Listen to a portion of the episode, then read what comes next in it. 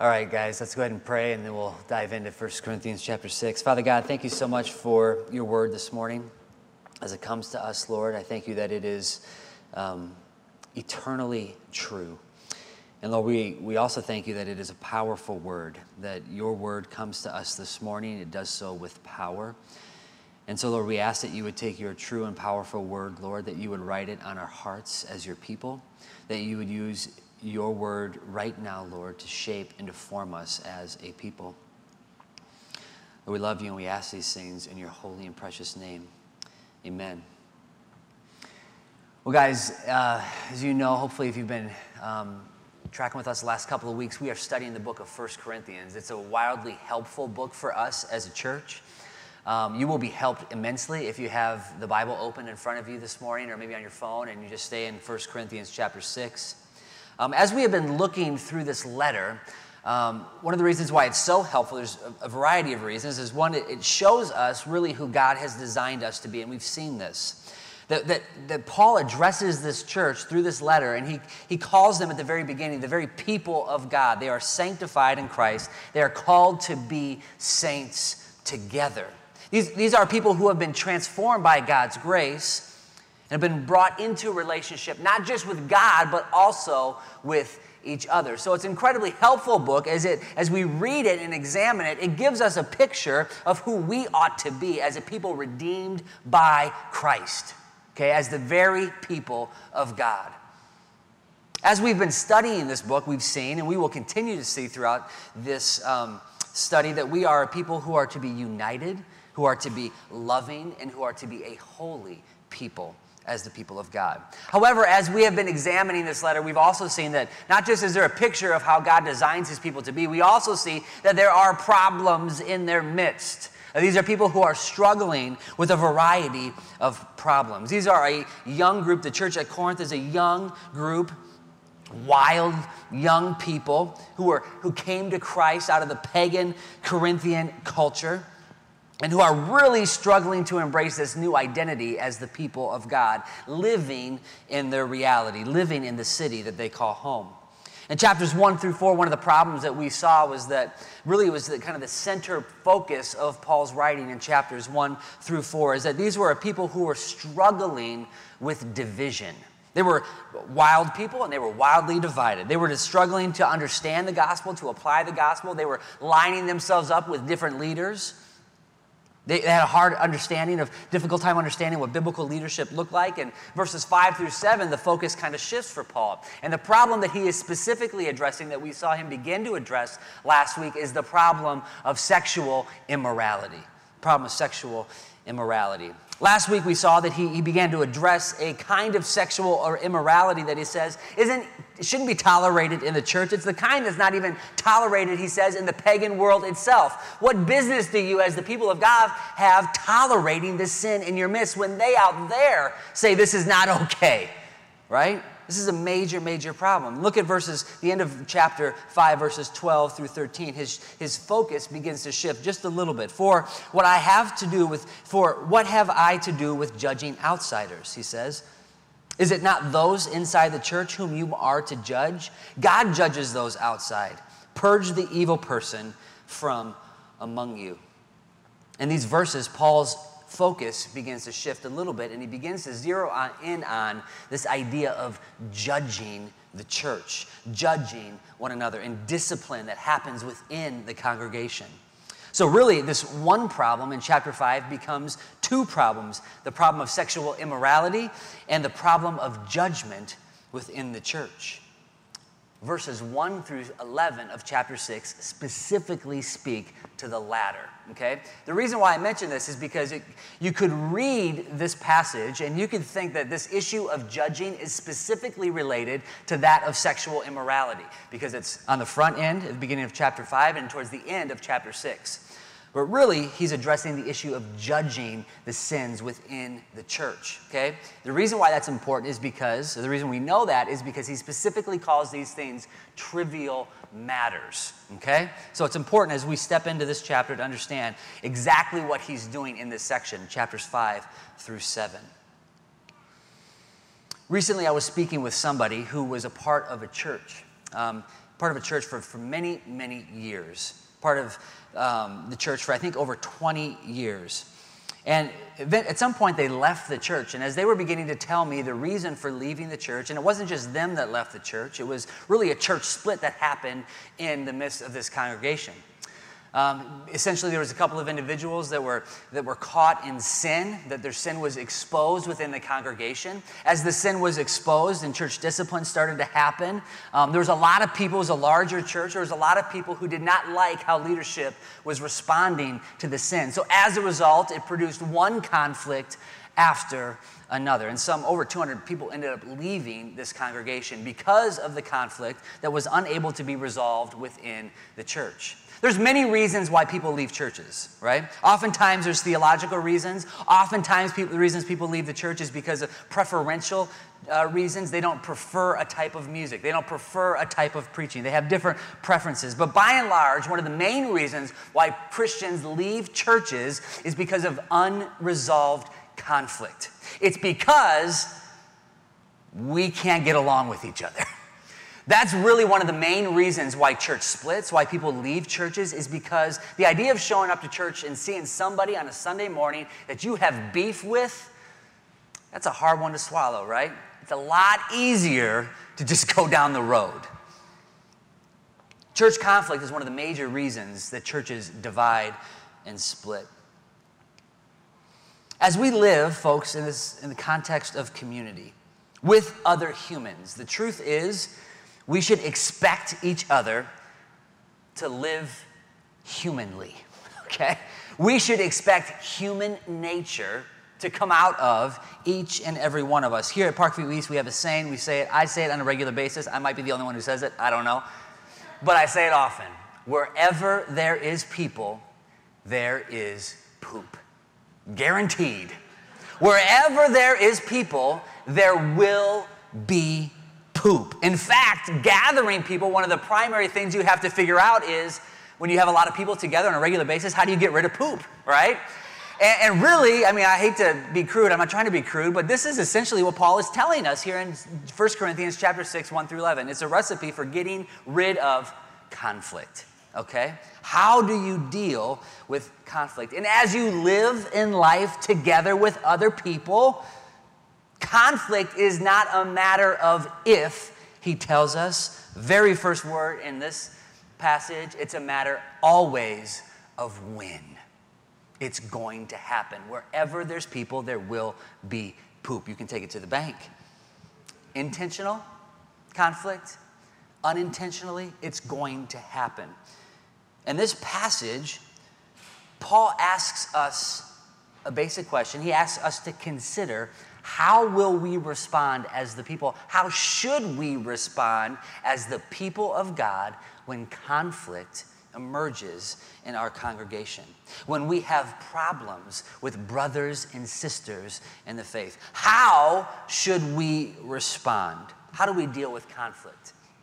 In the first portion of this chapter, Paul tells us, and he calls out the Corinthians because they are dealing with problems in the church in a wrong way. They're not dealing rightly with issues of tension and conflict in the church. Paul's already established that we are not to judge those that are outside of the church. That's God's job. But in verses 6, 1 through 11, chapter 6, 1 through 11, his focus shifts. Not only is it a problem when we judge those outside the church, he says, it's also a major problem when we allow those outside the church to judge us, the ones who are inside the church. That's equally problematic. And this is a problem that we see, that we have seen the Corinthians are really struggling with considerably. This summer, we have a small little fishing boat, and I don't take it out very often, but I took it out towards the end of the summer with, I think it was maybe Zach. I can't remember which boy it was. Maybe it was both. I don't remember. But we took him out in the boat, and I was backing it in. I was still working on my backing skills, just still working on my boating skills in general, okay? Back it into the water, and I believe it was Zach was sitting in the back of the boat. And as I was backing it, the boat was going into the water. The water started coming into the boat. I had forgot to plug the drain plug, which is a pretty big thing if you're going to be boating on the water with children, okay? So as the boat was backing into the water, the drain plug was missing, and suddenly, I think it was Zach, was like, Dad, there's water is like rushing into the boat. We've got a major problem. It's like, okay, yeah, so pull it out, fix the plug. The problem with the Corinthian church is very similar. See, the boat is supposed to go in the water. The water is not supposed to come into the boat.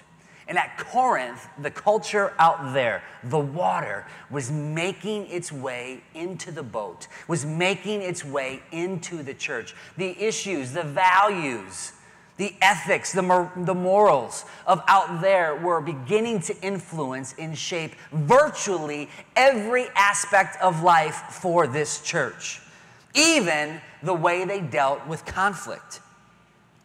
Now, how in this ancient world were Jews dealing with conflict? It's really helpful to understand Paul's argument, to understand how Jews dealt historically with conflict. When legal matters came up, the Roman Empire, where Church of Corinth would have been, the Roman Empire gave incredible freedom to the Jewish people to deal with their own issues legally, to deal legally with their own matters. The Roman Empire said, hey, listen, if you can keep it from coming to us, great. You have the power, you have the freedom, you have the ability to deal with this yourself. Please do so. And this is precisely how they dealt with their legal matters. If they had a legal issue come up, they would take it to the synagogue. The synagogue was the place that they went to look for judgment. They would engage the experts who were experts of the law. If I had a problem with Ronnie and myself, we would go to the synagogue. We would deal with the experts of the law. We would take our case. They would lay the case out. And then you know what they would do? They would take the Bible, the Old Testament. They would open it up, and they would begin to examine the case. And they would make a decision. They would make a verdict, a judgment of the case based on the law. And this judgment would be binding. We would agree to this. Whatever they decided was the verdict. And they did this for a couple of reasons. One, because it promoted unity. They were one people. They were God's chosen people. And to do things this way promoted the unity that God had established within the community. But secondly, and possibly more importantly, they did things this way because, and here's the deal, they actually believed that God's word, the Old Testament, that God's law spoke to their everyday life. They actually believed that the solution for the conflict between the brothers or the sisters or the families or whatever was going on could be dealt with, should be dealt with by examining God's word, the scriptures. And they empowered God's word. They believed it could happen. They examined it, and they actually did it. And folks, the truth is, as Christians today, we believe the exact same thing. We believe that God's word, it should be our starting point always for dealing with any issue we face in life, not just conflict, but big decisions. Who will I marry? Where should I work? How much money should I make? How much money should I give? I mean, just every decision in life, we believe the exact same thing, that God's word guides us in these decisions. Jews preferred to keep their issues in-house. Not only to show the world the picture of a unified people, but also because they understood that if they took their issues to a pagan court, it would be the equivalent of saying that the world around them was better equipped to deal and to answer the problems they were facing, better so than God himself. They would say, going out there is an indication that you need help. God isn't sufficient for your problems. Now, here's why. And to know why the Jews felt so strongly about that is because you have to understand the system, the Greek and the Roman court system that they would have gone to. What makes matters even worse is when you consider how courts in their day actually functioned.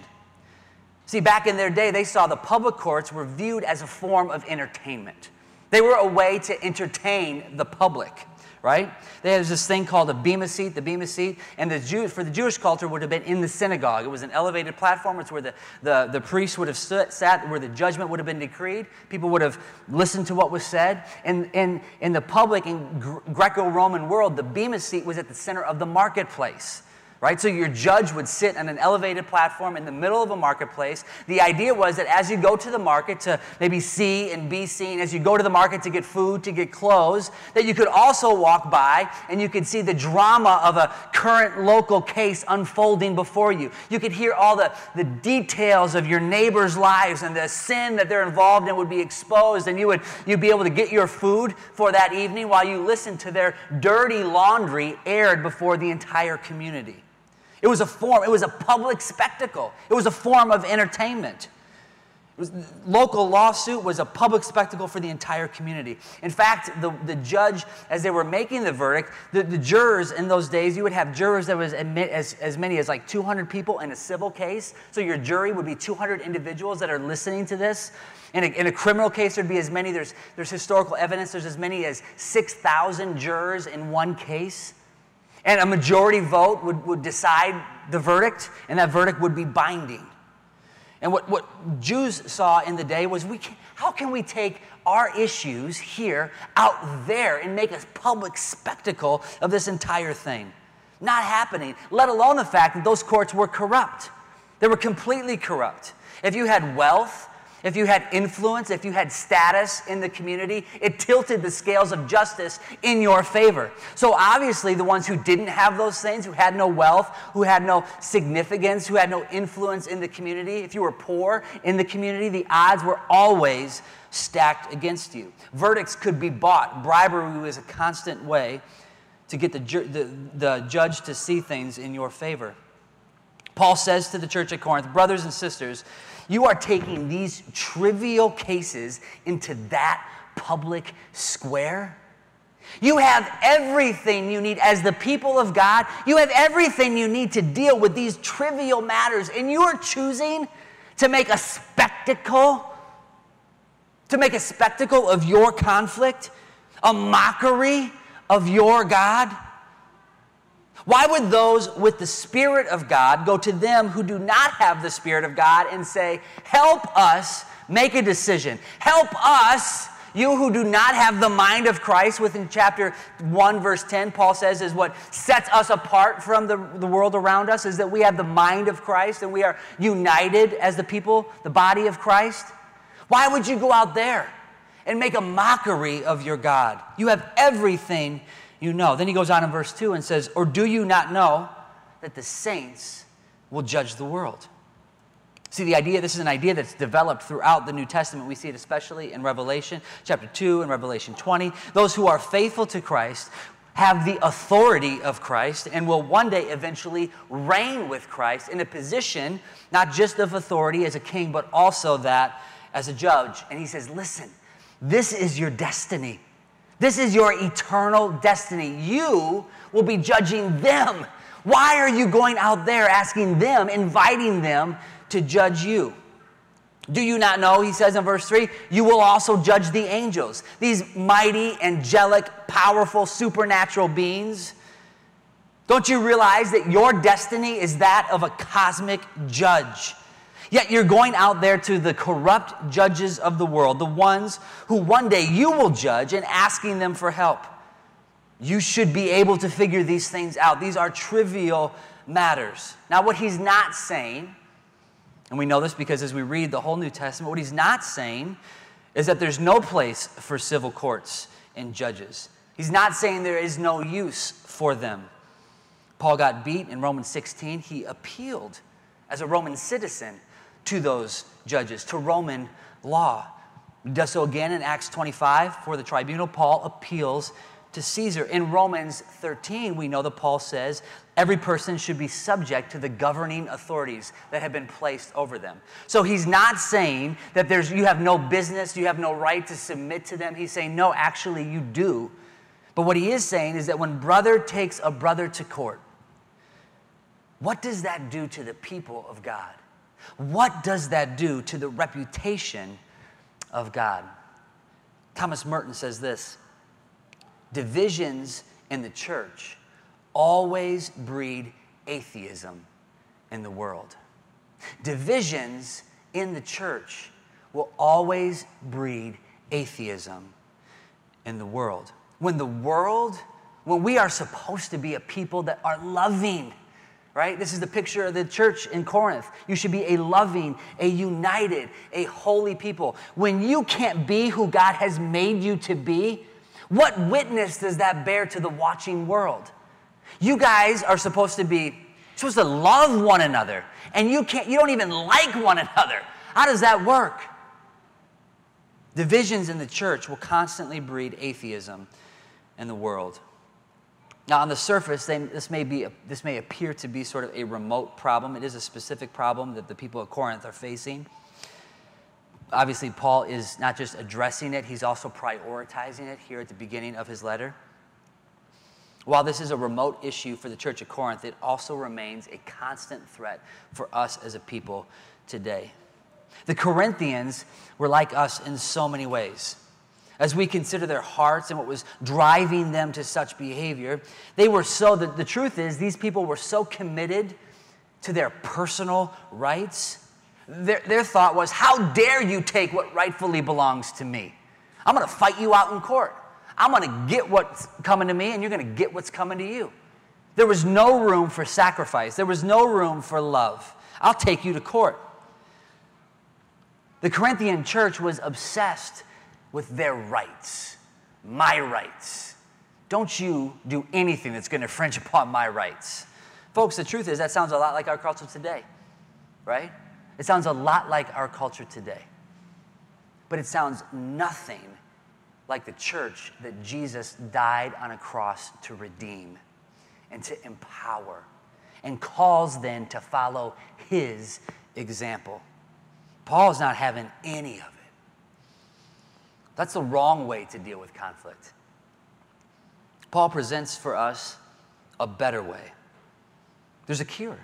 There's a different way to deal with conflict. Rather than holding on, grasping firmly to that which belongs to you, which you rightfully deserve, Paul says there's another way. And he says this way, we'll find out, and most of us will know from experience, it's not natural. It's not easy, but when it's followed, it reveals the power of the gospel. Look at verse 7. Verse 7 says this, to have lawsuits at all with one another is already a defeat for you. He's saying the very fact that you're going out there, like you're going out there because you want to win, the truth is if you take these issues, these trivial issues there, you've already lost. It's already a defeat for you. He goes on and says, why not? He asks two questions. Why not rather suffer wrong? Why not rather be defrauded? Why not suffer wrong? Why not rather be defrauded? See, this, Paul says, is the way of the cross. For the Christian, the thought of being defrauded, the possibility of being wronged is something that we would rather suffer for ourselves than for our brothers and sisters. Now, he's not telling us to completely ignore problems. If you have issues, if you have conflict, if you need resolution, you take it to the church.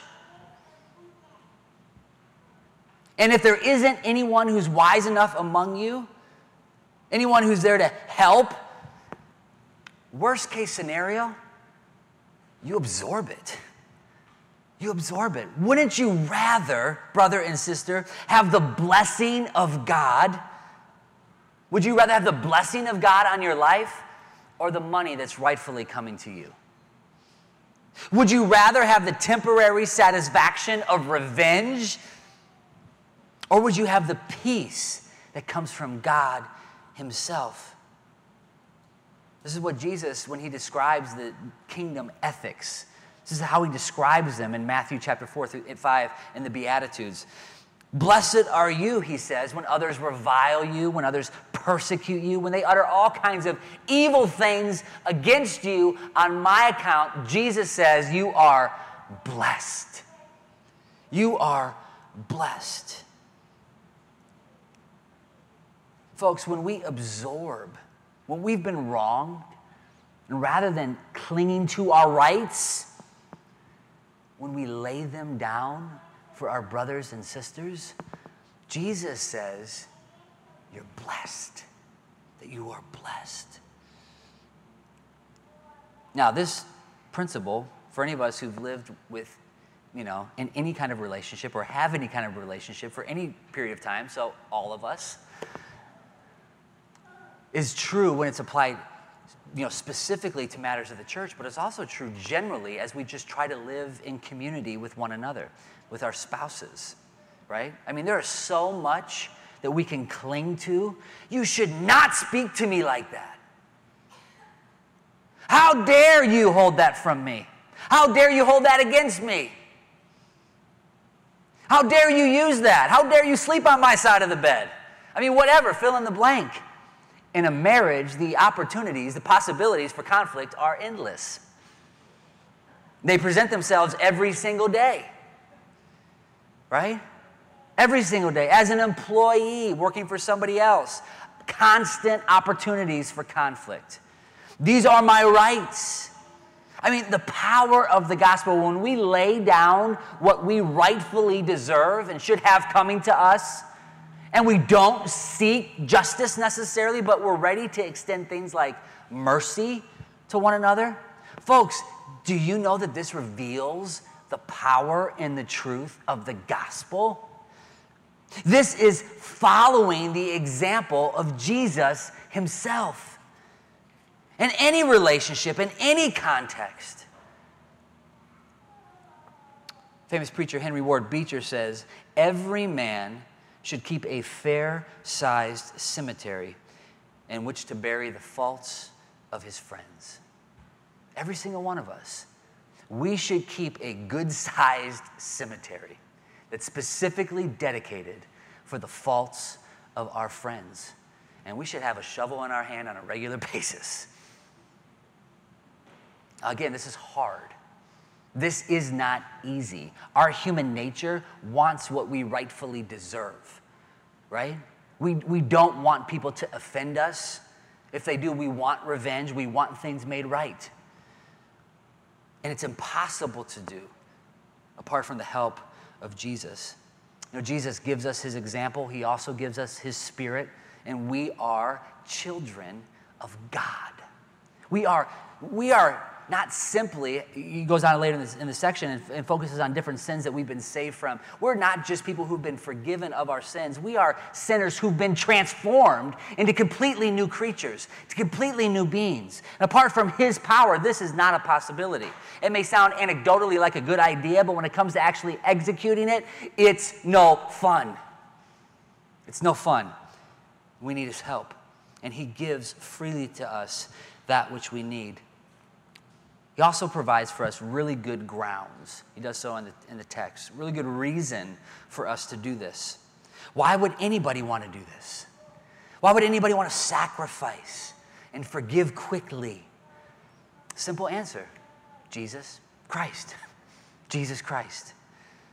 Talk about somebody who took one for the team. Jesus took one for you and for me. Philippians chapter 2. Verse 3 through 8, as you just listen to the example that Jesus gives us, it's an example that we're also called to emulate, to follow, to model. Philippians 2, chapter 2, verse 3. Do nothing from selfish ambition or conceit, but in humility count others more significant than yourselves. Let each of you look not only to his own interests, but also to the interests of others. Have this mind among you. The mind that Paul tells us in 1 Corinthians chapter 1, verse 10, the same mind that is in Christ, you have that mind. Have this mind, he says, among yourselves, which is yours in Christ Jesus, who though he was in the form of God, did not count equality with God a thing to be grasped, but he emptied himself by taking the form of a servant, being born in the likeness of men, and being found in human form, he humbled himself by becoming obedient to the point of death, even death on a cross. This is our leader. This is the one the example that we're called to follow.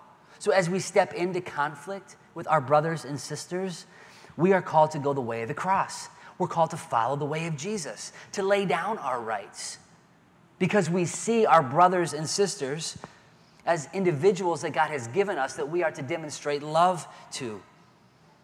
The cross was not just excruciatingly painful for Jesus, but it was also a public spectacle. It was a humiliation for him and for those who were following him. And Jesus says, enduring that pain, embracing that humiliation, in Hebrews chapter 12, Jesus does that. He says it was for his joy that was set before him. He endured the cross. And we're called to do the exact same thing. If you go on into the section in verses 9 through 11, it says, or do you not know that the unrighteous will not inherit the kingdom of God? Do not be deceived. Neither the sexually immoral, nor adulterers, nor men who practice homosexuality, nor thieves, nor the greedy, nor drunkards, nor revilers, nor swindlers will inherit the kingdom of God. And such were some of you.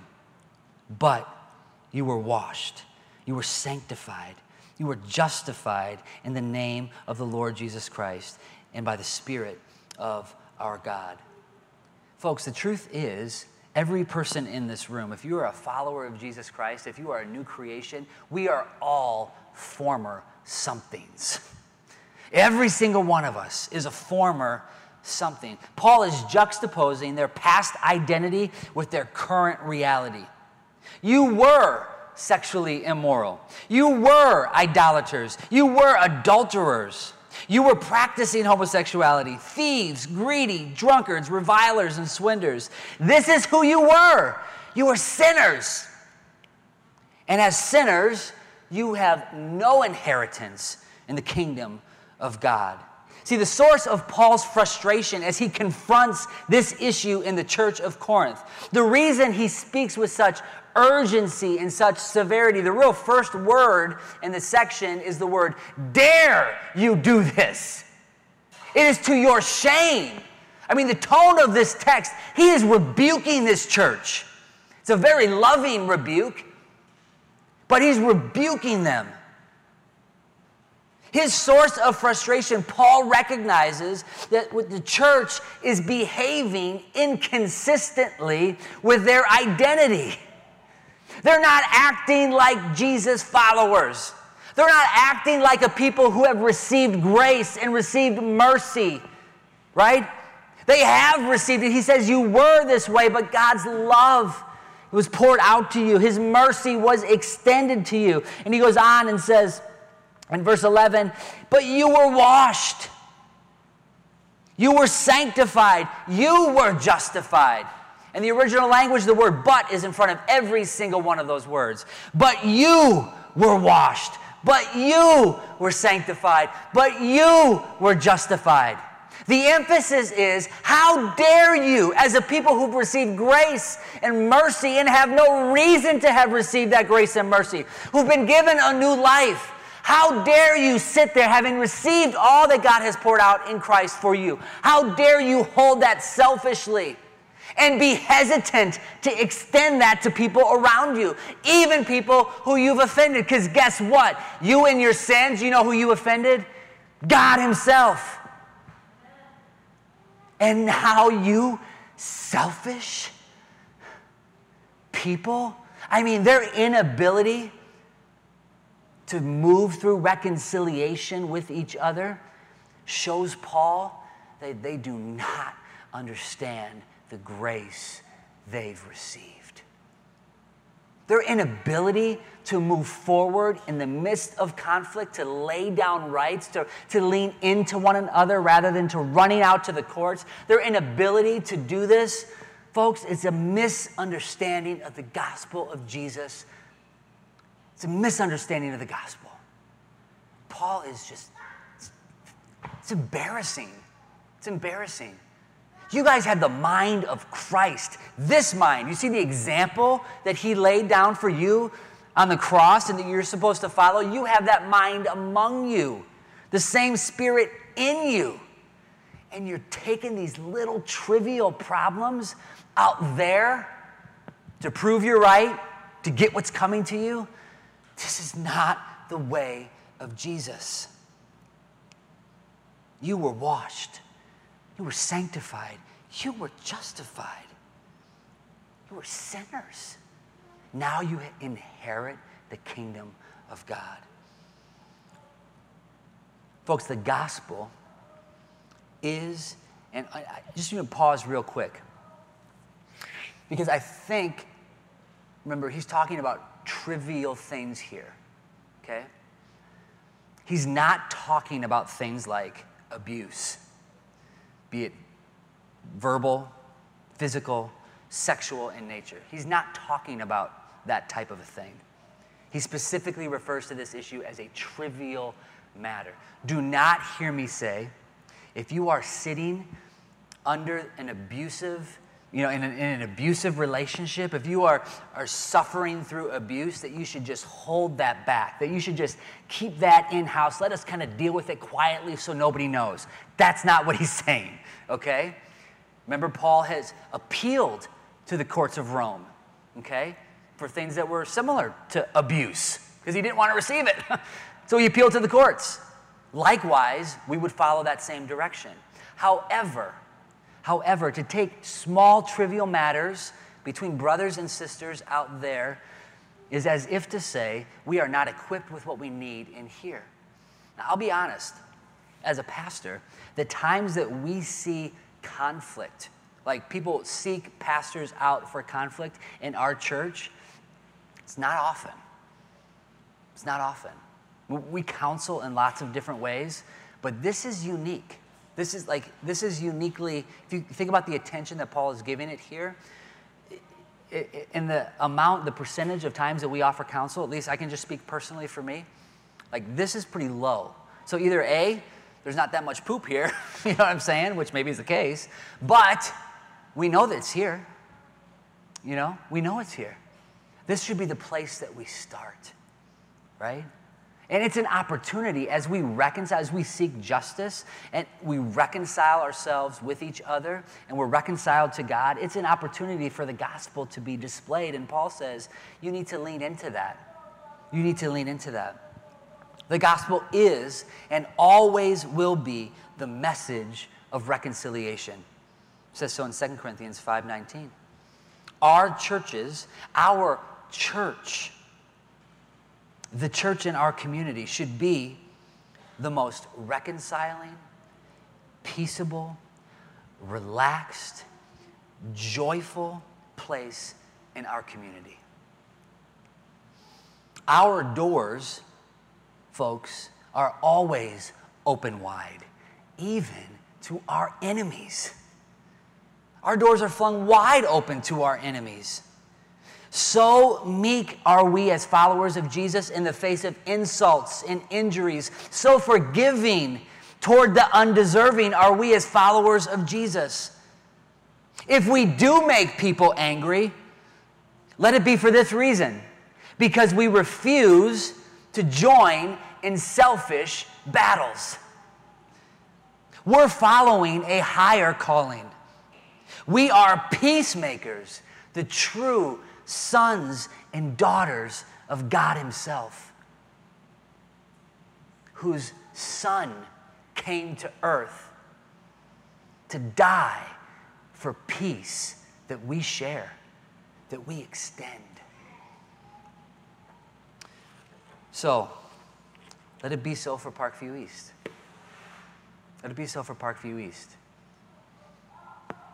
There's going to be conflict. There's going to be rub, tension here.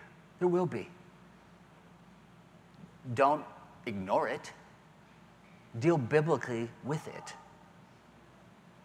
I heard a pastor say recently that there are some issues where sort of the wider, especially in our day and age, sort of the wider range of separation between sort of different opinions and preferences, wider range of separation that we have, the further distance apart from us, is just more opportunity for the gospel to be a witness to our community. Because for the very fact that we can, with wide differences, wide range in preferences and disagreements and conflict, continue to live as the loving people of God, it shows the world, a world that is pushed to the polar ends right now, it shows the world a different way. It shows the world a different way. When the rest of the world is saying, Why can't we just come together? You know what the gospel says? We can, but only by the blood of Jesus. It's an amazing opportunity. The polarity that is happening in our world is an amazing opportunity for us as the church to put the gospel on display. Say, actually, there is a community of people who are loving, who are united, and who are holy. It's called the church. You should check it out. Let's pray. Father God, we thank you as we just consider who you have made us to be as your people, Lord.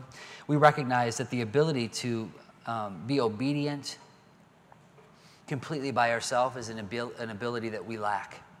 Father, we thank you that as we just even consider doing some of the hard things that you've called us to in your word, we thank you that you have given us, you have resourced us well through the example of your Son, Lord, and through your Spirit. You've made your way clear for us as a people. And I pray that you give us the strength, Lord, to follow the path that you've set before us, Lord. And we acknowledge this morning that while it's hard, while it can be difficult at times, Lord, it's also for our joy. So I pray that you help us to walk it together, brothers and sisters. Lord, I pray you give us the strength, the endurance, Lord, and the peace that can only come supernaturally from you.